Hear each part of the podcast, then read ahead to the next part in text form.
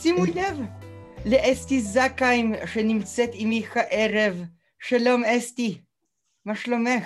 שלום, ערב טוב לך, מקסימה שכמוך, מה שלומך? נהדר, את נראית כמו מישהי שבדיוק הגיעה מיום צילומים, עם האנרגיה. וככה זה האמת. זה כאילו, זה הסוף, זה הסוף, זה כזה דקה לפני הקריסה. אז בואי ננצל את האנרגיות. מה, ספרי, למה הצטלמת? אפשר לשוחח? היום סיימנו, יום צילום אחרון היה, של סרט שנקרא השתיקה, של שמי זרחין, סרט חדש שלו, וזהו, יום צילומים אחרון היה. שמי זרחין, למה השם הזה מוכר לי? יכול להיות שאת עבדת איתו פעם? עבדתי איתו, זאת פעם שלישית שאני עבדתי איתו. יכול להיות שעשיתי איתו איזה חתולות הרם? חתולות הרם? לא, הלוואי והייתי עושה חתולות הרם, אבל לא עשיתי איתו את חתולות הרם, עשיתי איתו את ליל סדר ואת הכוכבים של שלומי. נכון. עם מי עשית את חתולות הרם? נכון. אני לא עשיתי את חתולות הרם, אבל אני ממש רוצה לעשות איתי. את בטוחה, זה היה סרט על באולינג. זה לא אני. זה לא אני. משוכנע טוב. אז אנחנו נדלג על זה. די משוכנעת, אבל תפתיע אותי. אני אפתיע אותך. את יודעת מה, בואי נדבר ככה על האלחנדרו שבחדר. או שכרגע לא בחדר. זה כמו פיל קטן בחדר, נכון? הוא לא כרגע, הוא לא בחדר. הוא בחדר שלו, כאילו בחדר שינה שלנו, שהוא הפך לחדר שלו, העביר לשם מחשב קטן, ושם הוא עושה את ענייניו. עכשיו הוא לומד משהו, אלוהים יודע מה. מאוד אוהב ללמוד. אבל זה ממש הזוג המוזר, אתם שניכם, צריך לעשות סדרה רק על הקשר המיוחד ביניכם. האמת היא שאני, בדיוק היום חשבתי על זה שאנחנו ממש מקיימים זוג של צו פיוס ביחד, בגלל שאנחנו כל כך שונים, אבל אנחנו מצליחים איכשהו, שרדנו בשבוע הבא, אנחנו 25 שנה נישואים, שזה די מדהים, ו-26 שנה ביחד. וזה כשאתם בבית דתילוני. דתילוני לגמרי. כן. ממש דתילוני. כן. כן, ולכן הבלגן כאן, כפי שאת רואה, מאחר שאלחנדרו מנקה את הבית, ומנקה אבק שהוא חושב שזה חמץ. אז זה באמת. אז הוא עושה את שלו, כן. תשמעי. כן. ספרי. האמת היא שאני תוהה הרבה פעמים איך זה מסתדר ולמה זה מסתדר, ואני חושבת שבאמת יש לנו איזשהו חיבור נשמתי מסוים, או שזה כמו שעושים, אתה יודע שעושים בדיקת רורשך, ואז שמים ככה אחד על השני, וזה אותו דבר. אני חושבת שיש משהו במבנה הנפשי שלנו, במבנה של המשפחה שלנו, ובזה ש... שנינו האחים הקטנים, אחרי שני אחים גדולים, שנינו התמיכה הרגשית בבית. אני חושבת שאני יודעת מה סוד הקשר המיוחד בינך ובין אישך. זה גבר שבמקום ללכת לראות נשק קטלני 2, הוא הולך לראות סרט סיני.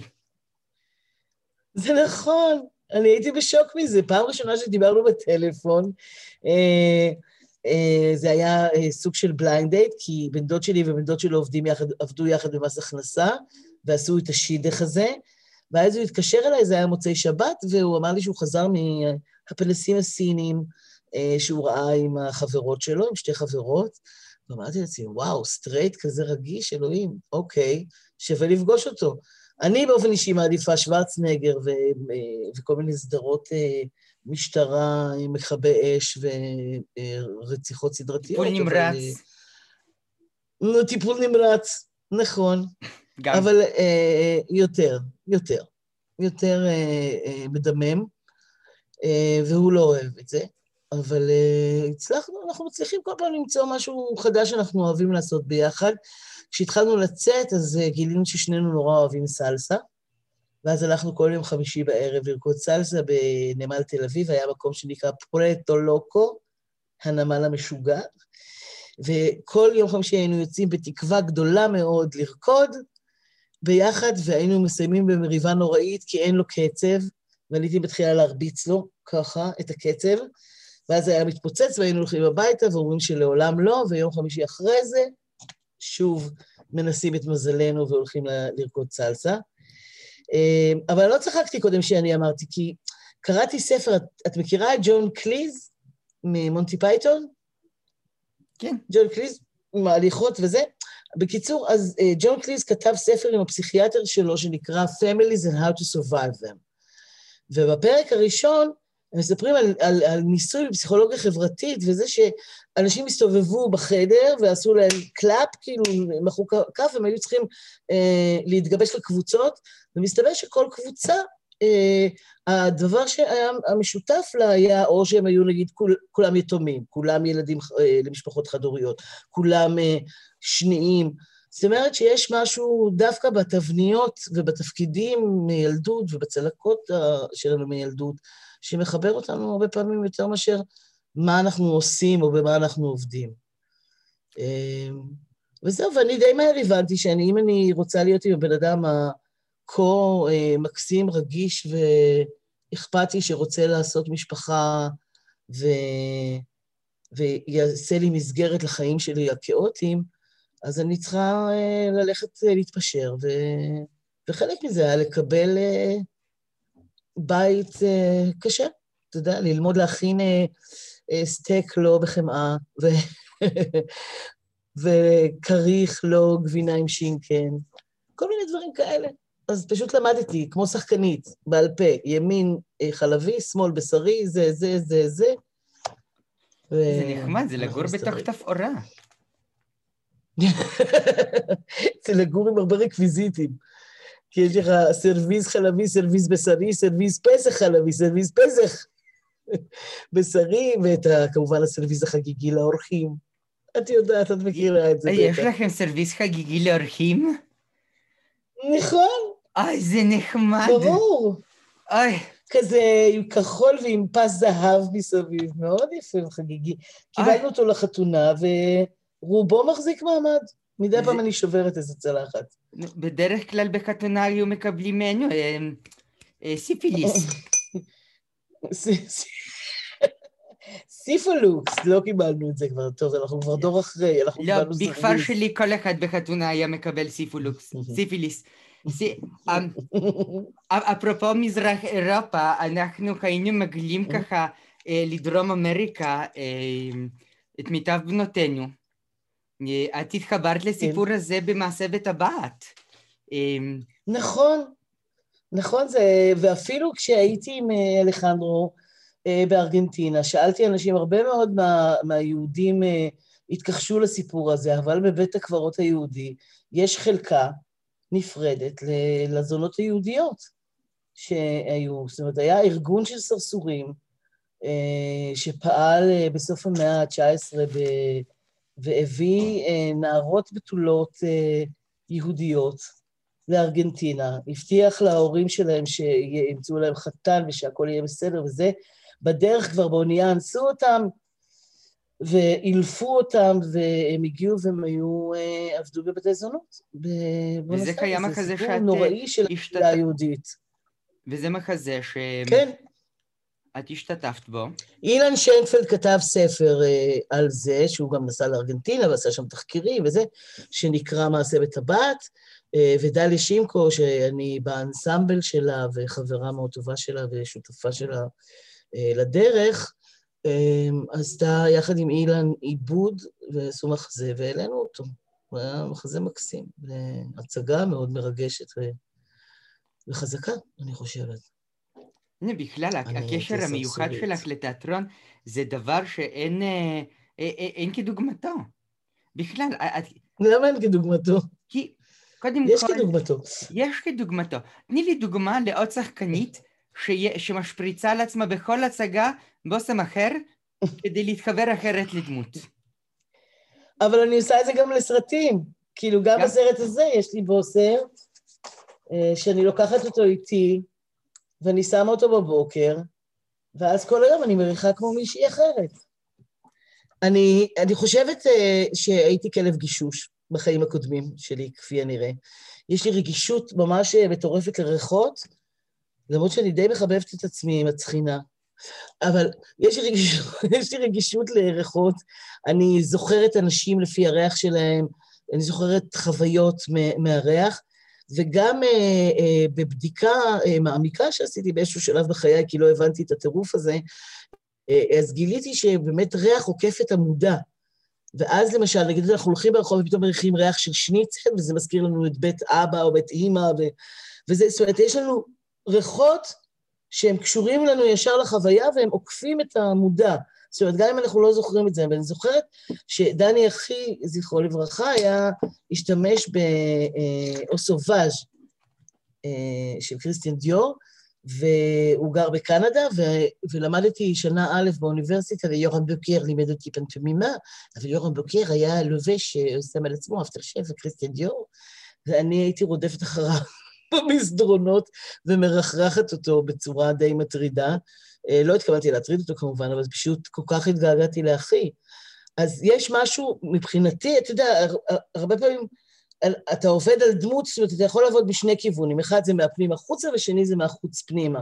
זאת אומרת, לעבוד, את בטח יודעת את זה ומכירה את זה, את כל הפסיכולוגיה וכל מאיפה אני ומי אני ומה הביוגרפיה שלי וכו' וכו'. ויש את העבודה שהיא מהחוץ פנימה, ואז היא יותר פיזית, ועובדת מדימויים, ועובדת דרך הגוף, ודרך בגדים, ודרך לפעמים תמונות, או אנשים מסוימים, או חיות, וזה מזכיר לנו, ולפי זה אנחנו מתחילים להרכיב את הדמות. ובסופו של דבר, אני מסכמת את הדמות לריח. ומבחינתי זה קלוז'ר כאילו של כל העבודה של להכין ספר שחקן, וללכת ולחשוב ולהסתכל על אנשים, ולקחת ולגנוב מכל מיני מקומות, ולבנות לעצמי את הדמות, אז אני מסכמת אותה בסוף בריח שלה. ואפילו סיפור, האמת היא שזה סיפור מקסים ביניי, כי חיפשתי את הבושם, שיחקנו את נשי טרויה בתמונה, אנסמבל כאן, והייתי מלכת טרויה, הקובה, וחיפשתי בושם. והלכתי בסופר פעם לסופר פעם, וכבר יש מקומות שמכירים אותי ונותנים לי דוגמיות כאלה של בשמים. יש לי הרגשה שבאיזשהו שלב את שלחת את יורם ללונדון ללונדון. כן. כמו בפרק של קרובים קרובים, אבל חיפשת את הבושם. אני מתישה אותך? לא, את מרתקת אותי. זה נחדה. אוקיי, אז הלכתי באבן גבירול, וכל הריחות של נשים בוגרות יותר הריחו עליי כמו בית זונות, כאילו מין כבד כזה ופרחוני, שושנים, לא יודעת, זה לא התאים לי. והלכתי ברחוב ונכנסתי לחנות שמכרה קוסמטיקה טבעית וכל מיני, והתחלתי לרחרח, ואז הוא אמר לי, מה את מחפשת? אמרתי, אני מחפשת בושם למלכת טרויה. אז הוא אמר לי, שבי, ונתן לי להריח כל מיני שמנים, תמציות של שמנים. ואז אמרתי לו, תפוזים, לא, יותר קלמנטינות, לא, יותר זה, וקצת טל, וקצת זה, וחיפשתי ריח מדברי, חיפשתי כל מיני ריחות, והוא עזר לי. זה יוון, זה ריח של כפות רגליים וענפי זית. הכין בקבוק, וכמובן שם אלכוהול, והרבה וזה, ושם תווית מלכת טרויה, והיה לי בושם שלי. אני לא יכולה לתאר לך איזה היי אני הייתי מהדבר הזה. והנה, למשל, הבושם הזה, דולצ'ה גבאנה, של הבנים, זה בושם של רוני אחי, שנפטר לפני 8 חודשים, וביום שהוא נפטר, לקחתי את האפטר שייב שלו, ואני הולכת איתו. אז למשל, בן אחי די מזועזע מזה, כי יש לנו גם אותו סוג של אור, אז אנחנו מזיעים את אותו דבר, אז יש לזה איזה... הרי כל ריח מריח אחרת אצל אנשים, ואצלנו זה מאוד דומה. אמר לי, איך את יכולה? אמרתי לו, מה זאת אומרת? אני הולכת עם רוני, אני מרגישה שהוא איתי כל היום. אז כאילו, אמרתי, אבל אני מסיימת את הבקבוק וזהו, אני לא רוצה לענות את עצמי יותר מדי. אבל יש בזה משהו מנחם גם בללכת עם מישהו שאתה אוהב אותו ומתגעגע אליו. עם הריחות שלה. את יודעת שפעם בישראל הייתה תוכנית, פרק מיוחד של שמש, שהיה אפשר להריח תוך כדי? אם לא... כן, כן, באמת, זה היה פרק מיוחד שהיה עם כרטיסי... אנשים קנו כרטיסי גירות עם ריחות, והם הבהבו להם את הריח באמצע הפרק. כן, זה היה סטארט-אפ. זה ממש סטארט-אפ, גאוני.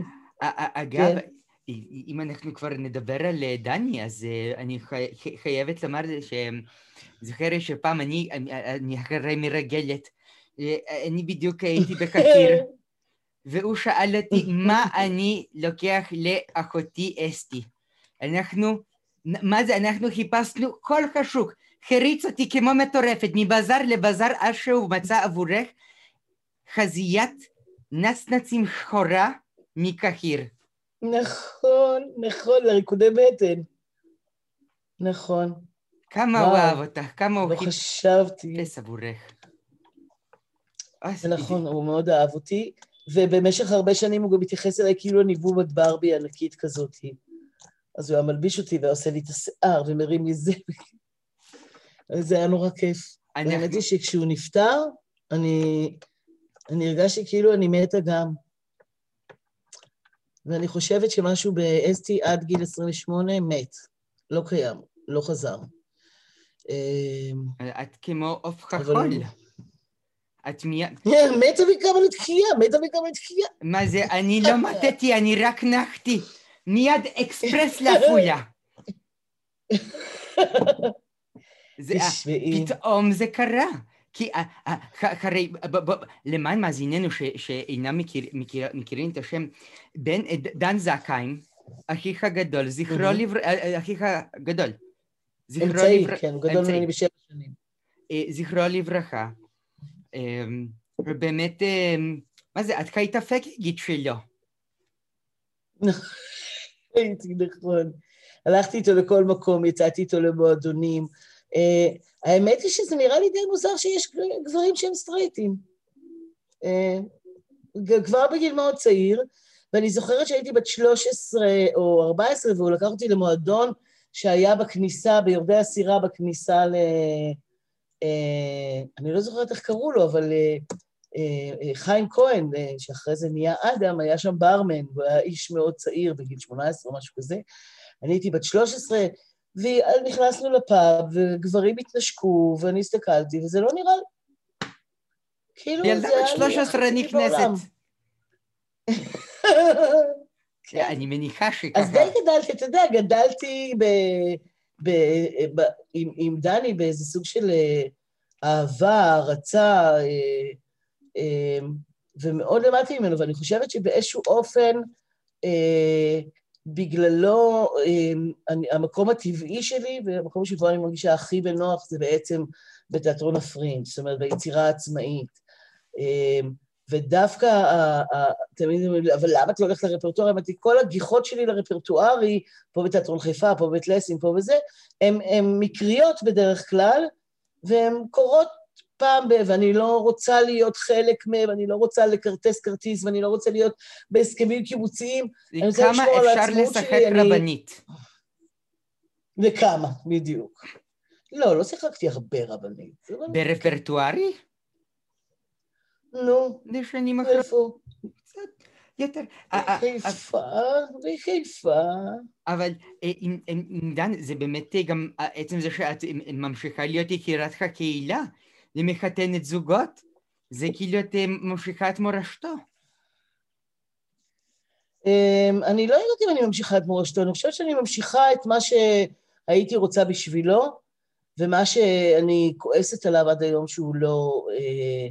שהוא חי, בסופו של דבר הוא התחתן עם אישה, ושהוא חי בסוד ובשתקה, והדברים האלה לי הם קשים. ואני חושבת שבאיזשהו אופן העובדה שאני מתנדבת ומנחה ומתנדבת בקהילה ומתנדבת בוועד למלחמה באיידס ומחתנת זוגות חד מיניים, זה משהו שהייתי מאחלת לא לחיות ככה, והייתי מאחלת לכל חברה, ואני חושבת שככה צריך להיות, וזה נורא חשוב לי לקדם את זה. זה באמת אחד... אז בגלל זה אני עושה את זה. זו הייתה תקופה איומה. זה אני הייתי צריכה להוריד לבית הקפה את חברתי מנוער שולי אלוני, ולומר לה, זה לא יקרה עכשיו, זה לא יקרה לעולם. חייבים, החוק האידיוטי הזה של משקף זכור, זה היום ונורא, וזה באמת הדיח אנשים לחיים בלתי אפשריים. בלתי אפשריים ומלאי בושה ומלאי אשמה ומלאי הסתרה, דבר שלא צריך להיות, לא צריך לחיות ככה, ולא צריך לחגוג ככה את האהבה. ומבחינתי באמת, את יודעת, אני כאילו מרגישה לפעמים שאולי אני לא בסדר, כי אני עיוורת צבעים ועיוורת מגדרים. אין לי, זאת אומרת, אם גבר אוהב גבר, או גבר אוהב אישה, או אישה אוהבת אישה, מבחינתי זה אותו דבר, כי אם אתה אוהב בן אדם, אתה מכבד אותו, ואתה רוצה לחיות את חייך איתו ולבנות איתו בית, אז בזה לי זה מספיק. זה מדהים, אני חושבת גם, ראי, זה גם חלק מהעניין של היום, חוזרים ומדברים על הנושאים ומעלים את זה, ראי איך בנטפליקס, הסדרה החטא שמדברת בדיוק על אותה תקופה, ובדיוק על אותם אנשים בסן פרנסיסקו. וגם עצם זה שהחיך בסופו של דבר נפטר מגידול כתוצאה מאיידס, שזה משהו שהיה רווח בקהילה, ואוכרנו, כי לא הייתה המודעות. אבל את יודעת מה מפחיד אותי? מפחיד אותי מה שקרה אתמול בבחירות. ויותר מאשר ביבי או לא ביבי, כן ביבי, יותר הפחיד אותי הסמורצ'יקים. כאילו, יותר מפחיד אותי העלייה של הגזענות וההומופוביה, שמגובה בדת, שמגובה מסביב עם החרדים. זה אותי יותר מפחיד מאשר כל דבר אחר. אני ממש חרדה לכל הישג שהשגנו בשנים האחרונות. לשם כך, בואי נפנה לנבחי הקריירה שלך, ונראה איך פותרים את זה. כי עד אחרי, אחת ההצגות הראשונות שלך, זה היה בדיוק על כך, על שדון אדום שבורח מחגנום לכדור הארץ. במקרה שלנו הגיע לפוליטיקה. השדון האדום. השדון האדום. מה עושים? וואו. מה עושים? אבל את חושבת שבאמת אפשר עם אומנות לשנות? כי אני מאמינה שיש שינוי, אבל את יודעת, אני בסופו של דבר אומרת לעצמי, אוקיי, יש לי 5,000 חברים בפייסבוק ועוד 5,000 עוקבים, ולפי אם העולם היה מתקיים, לפי ה-5,000 איש האלה, אז הממשלה הייתה נראית אחרת, כולם, זה היה בין, יאיר לפיד, זה היה קיצון ימני בבחירות. והחיים היו נראים אחרת, ואנשים היו מאושרים וחיים בשמחה ובאושר, ומתחתנים בלי שום איום. את יודעת שיכול להיות שאני אוכל להיכנס לכלא על זה שאני מחתנת זוגות? באמת? לא דרך הרבנות. אוי, זה נהדר. לשנתיים. את רואה, את תבואי לבקר אותי בכלא? מה זה, אני אכפור בשבילך מנחרה. זה יהיה כמו בנמלטה. אני, חומות של תקווה. חומות של תקווה, את ואני. זה התפקיד אבל שלכם, אנשי התיאטרון. על מה אתם נלחמים?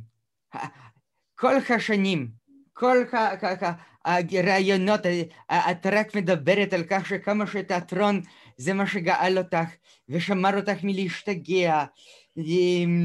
עם כל סיפור חייך שאבא שלך זרק אותך באמצע הלילה עם חלוק סיני ועותק של מרסל פרוסט מהבית. איך מתמודדים עם זה? איך את יודעת את כל הדברים הנהדרים האלה? את ממש עשית תחקיר עליי. את ממש מרגלת. מה את ההרי? זאת את? אני לא יכולה להגיד כלום. אני עשיתי נונו לבנים. כן, אבא שלי זרק אותי מהבית, אבל זה הפתטי, שאני לקחתי איתי עותק של מרסל פרוסט, את הסימפוניה החמישית של פרוקופיב, ואת החלוק הסיני שלי, כאילו זה הדבר הכי חשוב למהות של ההישרדות שלי, לא חס וחלילה תחתונים ספר או מברשת שיניים, זה בילית. זה גם כן חייל פוליטי. גם על רקע פוליטי, על רקע זה שהייתה מלחמת לבנון והקמנו את נוער יש גבול שקראנו לו עד כאן, ואני הייתי הדוברת של, של, של הארגון, של הנוער, ועשינו כנס יסוד בצוותא, ופרופסור ליבוביץ' כמיטב מסורת השמאל הגיע לדבר על הכיבוש ועל היהדות ועל הזה, ואני קראתי את ה... איך קוראים לזה? החזון שלנו, בואו נגיד, כן? של הנוער ומה שאנחנו עושים, שאנחנו רוצים להתגייס, אבל אנחנו לא רוצים לכבוש ופפפפפפ. ואז ביקשתי מהעיתונאים שהיו שם שלא יפרסמו את זה, זאת אומרת שיפרסמו את החזון, אבל לא את שמי, ובני אבני בעיתון העיר שם תמונה שלי, והוא לא כתב את שם המשפחה שלי, הוא כתב אסתי הרוח החיה של עד כאן. זה התפרסם ביום שישי, ובאותו לילה אבא שלי זרק אותי מן הבית.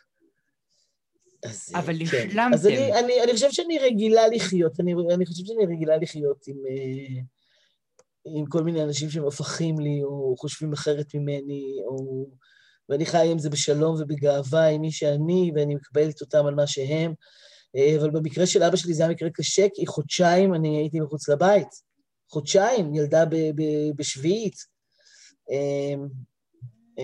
זה, כן, אז היו שיחות ומשא ומתן, והגענו לשיחות, והיו ניסיונות גישור שהתפוצצו, ובסוף חזרתי הביתה, אבל זה באיזשהו אופן, היה ההסכם הג'נטלמני שלנו, שאני יכולה לעשות מה שאני רוצה, בתנאי שאני לא עושה לו בושות, בתנאי שהחברים לא ידעו, שלא ידעו, שלא ידברו, שלא יגידו כלום.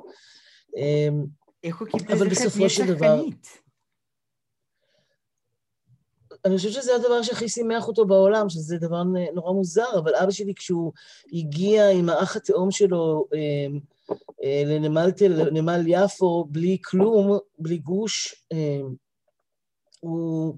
הוא נאלץ לעזוב את החלום הזה של להיות שחקן, והוא היה, בתקופה הזו, הוא היה מתפלח לתיאטרון המטאטה ולתיאטרון הקומקום, והוא ידע דברים, שירים בעל פה, בעברית, ברוסית, באנגלית, בצבא הבריטי שהוא היה בקהיר, אז הוא, ובאלכסנדריה, אז גם כן הוא היה עושה הצגות, זאת אומרת, זה היה החלום שלו. אז כשאני הגעתי בסוף כיתה ט' וביקשתי מאבא שלי או ללכת לתלמה אלין, אמרתי לו, יש שתי אופציות, או טכניקום, אני אלמד להיות מהנדסת, כאילו אני הנדסת מכונות, ואני אמשיך את המפעל, כי דני אחי לא אהב את הריח והיקי, זה לא היה בשבילו כל השמן והברזל וזה, ואני אהבתי, להבריז, להבריג, לדחוף שטנגות, זה כאילו, בכלל רציתי להיות בן, זאת האמת.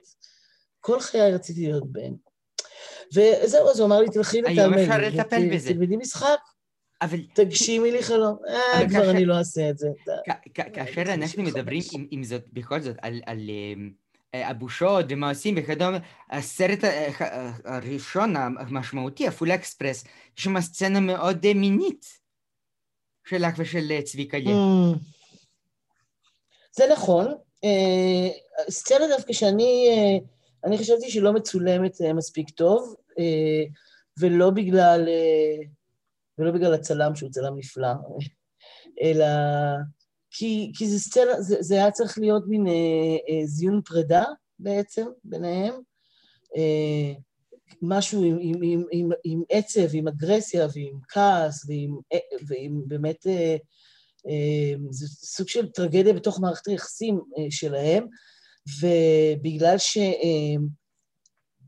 שהבמאית לא רצתה, היא רצתה לצלם את זה בצורה אחת, ואני לא הסכמתי לזה, ועבדתי עם צביקה, ועשיתי את הכוריאוגרפיה של זה, ואז, והיא לא אהבה את זה, אז זה לא צולם בקלוז-אפ, אז הכל הוא לונג שוט כזה, ואז זה נראה סתם גס, זאת אומרת, זה מין, כאילו, זיון חפוז אלים בסמטה, כשבעצם אם היו לוקחים קלוזאפים ועיניים, אז היו רואים את הכאב ואת האהבה ואת הדמעות, זאת אומרת, ואז זה באמת היה יכול להיות בעיניי סצנה מאוד מאוד חזקה. אבא שלך זה לא הביך? יותר מאשר בקטע המיני שלה.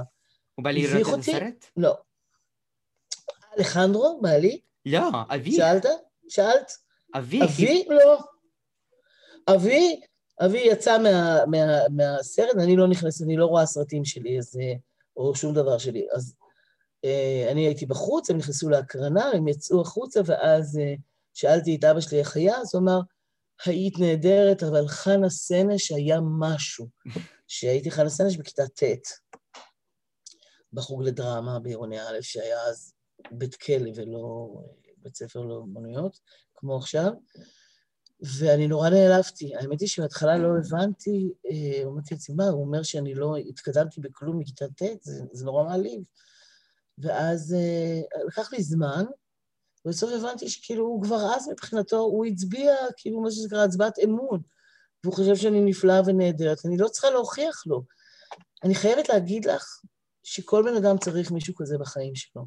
שעם כל זה שאבא שלי היה איש קשה, ממצבי רוח, ובאמת אפים ודאונים מאוד קשים, וזה, התחושה הזאת שמישהו מצביע אמון בך ואוהב אותך, למרות הכל, אף על פי כן, עם כל הפאקים שלו ושלך, ותמיד יהיה מאחורייך, ובאמת אני הרגשתי שאני תמיד בטוחה בעולם, כי יש לי את אבא שלי, ויש בזה משהו שכל בן אדם צריך כזה, צריך דודה כזאת, צריך סבתא כזאת, צריך...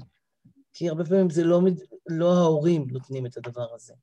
ומבחינת אבא שלי, את יודעת, הצבעת האמון הזאת, וזה שהוא תמך בי, ושרציתי ללמוד בלונדון, הוא עשה כמיטב יכולתו, והוא באמת, הוא מימן את השהייה שלי במשך שנה, והבן דוד שלו שגר בלונדון מימן את הלימודים שלי, ואחרי זה נשארתי עוד שנתיים, תמיד ידעתי שאני יכולה לפנות אליו, לא משנה מה, ותמיד אני יכולה באמצע הלילה להעיר אותו בשתיים בבוקר, אני תקועה, והוא היה יורד עם האוטו ובא לקחת אותי. זאת אומרת, התחושה הזאת היא שיש מישהו שדואג לך, אני לא חושבת שיש ברורה מאליה אצל הרבה אנשים. אז דווקא אני יכולה להסתכל אחורה, לא בזעם, אלא בחיבה ובחמלה. כמה אופטימית. כי הרבה מאוד מהפאקים שלו, הרבה מהפאקים שלו, הם פשוט החוסר יכולת... זה שלו, הוא לא ידע איך. והרבה אנשים מהדור הזה, שאתה יודע, שברחו, שהלכו, שהם הגיעו, הוא והאח התאום שלו, מבילנה, לבד, שני ילדים בני 13, באונייה מטריאסט, להגיע לזה, אתה יודע, זה דרך מטורפת. והוא הגיע, ובנה חיים. איך הוא חי ללא תיאטרון? איך הוא חי ללא משחק? איך הוא הצליח להיפרד מהחלום? א', הוא אהב, כמו שאני אוהבת, אני לא אוהבת להתלכלך ולעשות דברים וזה, אז הוא אהב את המקצוע שלו, והוא היה מאוד טוב, הוא היה חרת אומן, ובנה את עצמו, והצליח לפרנס, כאילו, ולעזור לאחותו ולאחיו, עד שהם הסתדרו, ולאימא שלהם, הם שלושתם עזרו לה עד יום מותה, אתה יודע, והדבר השני זה שהוא היה בונה חופשי, הוא היה בבונים החופשיים, בכל מיני תפקידים, כולל נשיא הלשכה אדומה ונשיא הלשכה הזאת וכל זה, והם היו עושים מלא הצגות, ומלא כל מיני תקסים, כמו בצופים הם עושים, במערת צדקיהו, וכל מיני תקסים, והיה צריך ללמוד בעל פה. הוא היה צריך ללמוד בעל פה, והוא היה משביע אותי כל פעם לפני שהוא למד בעל פה, כי עזרתי לו על סודיות, ושאני לא יכולה להגיד מה אני שמעתי, ואני לא יכולה לספר, וככה הוא היה לומד בעל פה. אז סיפק לו, אני חושבת, והוא אהב לרקוד, הם היו הולכים לנשפים כל הזמן, ואותי הוא לימד לרקוד, הוא היה שם את הרגליים שלי על הרגליים שלו, טנגו הוא אהב טנגו, ורומבה וסלסה וכאלה, הוא היה כזה, הוא היה מהמם, באמת. זה נחמד, זה לא הריקודים שלך. עד כדי כך שבגיל 13... זה לא הריקודים... הוא היה מהמם עד כדי כך. אנחנו גדולות. כן, טוב, דברי. לא, אני אמרתי... דיברתי מספיק. זה לא היו הריקודים שאנחנו רקדנו באזור איזה של... מזרח אירופה. מזרח אירופה, אנחנו... זה היה ריקודים ככה במעגלים, שאנשים ככה... קדימה, לא, לא, לא, אלחי תעשה אורה. הגברים ככה חוזרים מאחורה לקדימה. לא, לא, אצלנו לא. ההורים שלי היו הולכים לנשפים, והיו יוצאים לרקוד, זה אשכנזים מקולקלים. אלה, נורא מקולקלים, נורא. כן. לא, לא היה ריקוד, לא ריקודי שורות. פחות או יותר, האמת, זה סוג של נס. אני לא יודעת מה היה שם, כנראה יש איזה חוסן רגשי ראשוני, וכנראה שכן הם עשו משהו טוב, אם הצלחתי... לעבור את החיים האלה עם כל האירועים המזעזעים ולהישאר שפויה, וגם סוג של אופטימית. ועם לא חוש אופטימית, קצב. כמו שיודעת, ועם חוש קצב. כמו שיודעת, להגיד, זה בין כה ייגמר, וזה לא מספיק חשוב, אז בואו נהנה ממה שיש. כאילו, לחיות את היום, כל היום, זהו. אין... אני בכלל, אני בן אדם מאוד מאוד מאוד פסימי. אז אני פשוט אומרת, seize the day, אתה יודע, carpe diem. כן, הפסימיות ממש נשפכת ממך מכל הכיוונים. זה המסכה. גם העליזות, ממש לא רואים את השמחת חיים בוקעת ממך בדבר הזה שאת רקדת לפני עשור. נו, איך קוראים לזה? נו. רוקדים עם כוכבים. לא.